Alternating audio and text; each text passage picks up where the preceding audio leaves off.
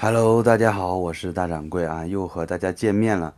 呃，今天要同大家分享的是蔡琴的一首歌，张三的歌。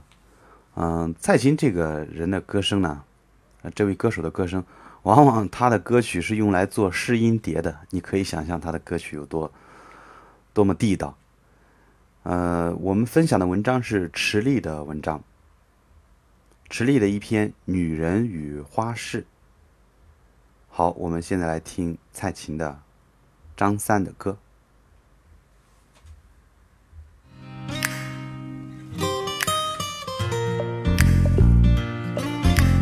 我要带你到处去飞翔，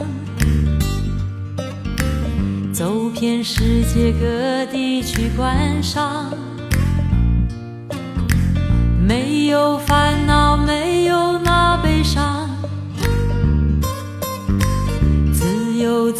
身心多开朗，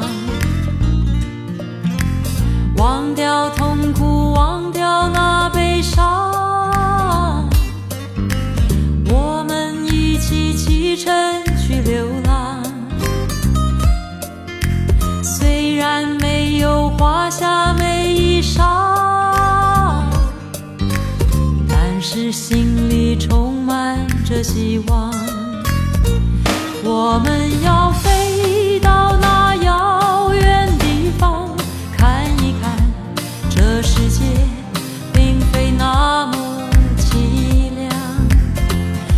我们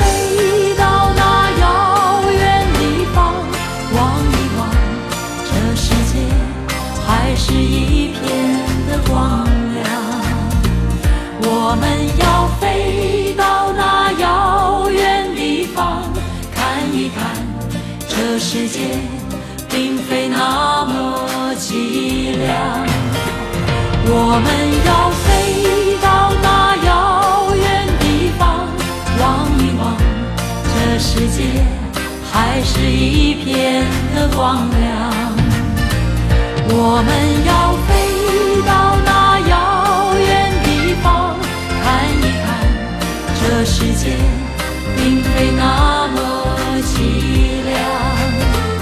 我们要飞到那遥远地方望一望这世界还是一片的光亮。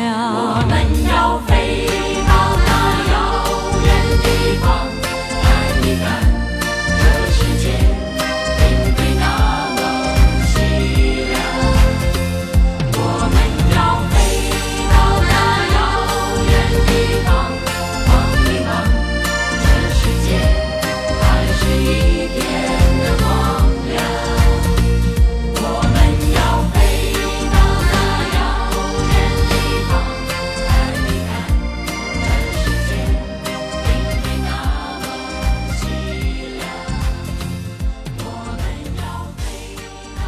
蔡琴的一首张三的歌送给大家，《池莉女人与花市》。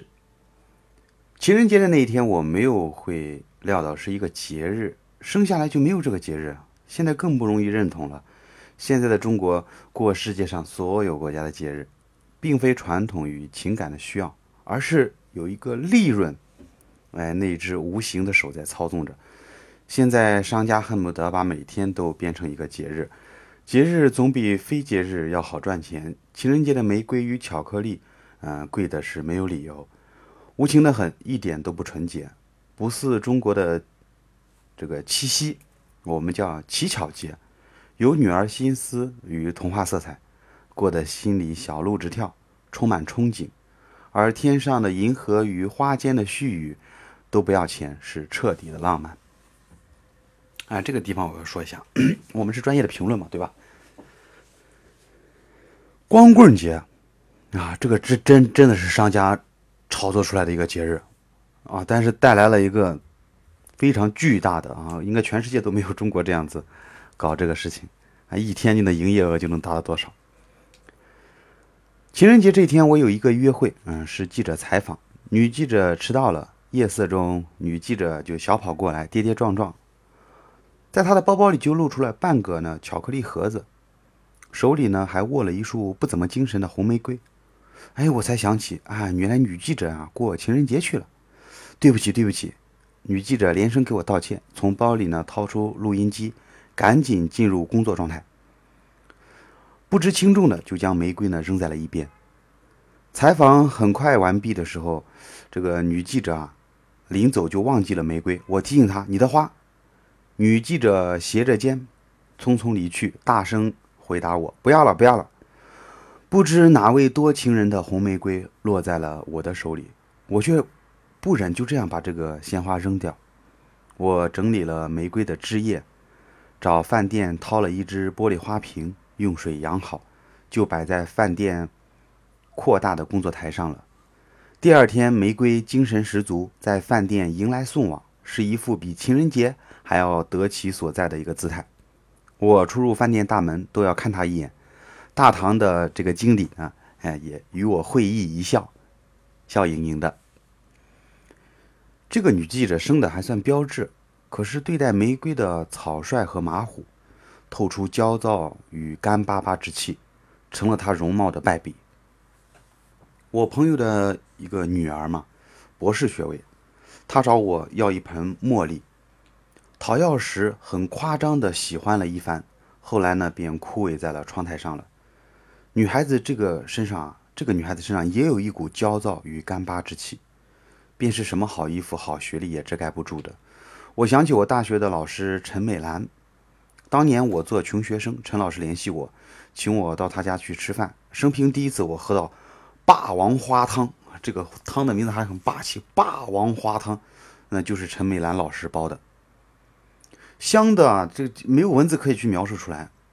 在我印象中，陈老师家呢是有一幅静物画，画面上是许多的书，霸王花汤，还有几盆葱郁的花草和他们画在一起。因此，我的陈老师，我认为当年便富有沉静女态之美好。后来因学问呢与人品越来越好了，就被人尊称了先生，鬓角呢就有了白发了。但是还是一位美人先生啊。在这个地方我要说一下啊，这个先生有学问的。啊，不管男女啊，我们都要叫人家先生。在陕西，其实这个称呼啊就比较正正式。我们陕西把医生叫先生，先生；我们把老师也叫先生，也是先生。这个表示的是对有知识、有文化的人的一种尊称啊。在陕西当时还保留着，到现在，哦，我们回家啊，回陕西老家的时候，有一些。爷爷奶奶啊，那那一辈的人还会这样去称呼那些有有文化的人呀。这个我就常常的这个想念陈美兰，我的老师。我的想念是用记忆一次一次去认识与理解陈先生的美好之所在。对于女人呢，小到一盆掌上的植物，就算得上是花事。花呢是花朵的花，事呢是事情的事。女人和花事是不可以忽略潦草的。是否养花弄草啊？那还有太具体的情节呢。你要养，你真的要慎重。我我只是说一下与花草的知觉，敏感、亲近、吝惜于爱护，从这个地方就能见到这个女子的性情啊。其实大掌柜啊，有时候看到一个女孩是否有爱心，我就看她对待小动物啊，对待小动物，甚至是对待对待一株植物啊。我看她是否会有爱惜的这个神态，如果有的话，那个女孩子真的从我的第一印象里来说，这个女孩子真的很美好，天然如乡间的那种灵性的女子，清早出门经过篱笆呢，随手采一朵栀子花带在身上，哎，他爱花，花也爱她，互相映衬嘛，娇俏可爱。观音菩萨手里呢，时常也要拈一支柳枝的。寺庙里焚香，啊，应该是阿兰若香是最幽静典雅的。花市呢，不仅仅是一种形式，它与有没有时间无关，与有没有金钱无关。尽管呢，它也是物质的，但是对于它这种美的欣赏呢，是不属于物质世界的，它只是与美有关。那是一种生命本源之美，是大自然与女人的一种密语，永远的密语。这就是池莉写的《女人与花事》啊，他这篇文章让我想到很多事情，因为我母亲本身也是一位非常喜欢花的人啊，经常会种一点红芍花呀等等啊，就是芍药花。我有时候会看到啊，呃，有一位女性，我上次我这这个是真实的事情，上次有一个呃，应该是一个中年妇女吧，是卖菜的。她卖菜呢，快卖完了的时候，她的身后呢就是一株梅花树，啊，梅花树。当时他随手就折了，那那个梅花是含苞待放，春天来了嘛，啊，梅花含苞待放。哎，他就把他身后的梅花树呢，就轻轻的折了那么两三枝，然后呢，用一个这个我们平常见到的扎菜的那个白色的这个塑料绳，把它哎捆一下，放在旁边。他肯定是回家呢，要把这个插在自己的花瓶里面的。我当时走过去，我内心真的很感慨啊，我也很感动啊。我不仅就多看了他两眼，虽然他外貌平平，如果走在人群中就淹没在茫茫的人海之中了，但就这样一个举动，就就是他把花插进房间的花瓶那一刻起，我觉得他的精神世界是非常美好的，有一个非常强大的一个精神的支柱。我想起一个故事来，就是说，二战后，二战后啊，面对着这个残破的家园，啊，一位母亲呢，看着自己的家已经成了断壁残垣了，但是呢，哎，桌子旁边的这个花瓶倒了，这个母亲呢，就先到旁边的树上呢，摘了一朵花，然后把花瓶扶正，把这朵花插进花瓶里面。通过这一个细小的动作，我们就能够看出二战后人们对恢复家园的一种信心和信念啊，想想都觉得很美好。这就是今天晚上的分享，《女人与花市》。我们明天见吧，我是大掌柜。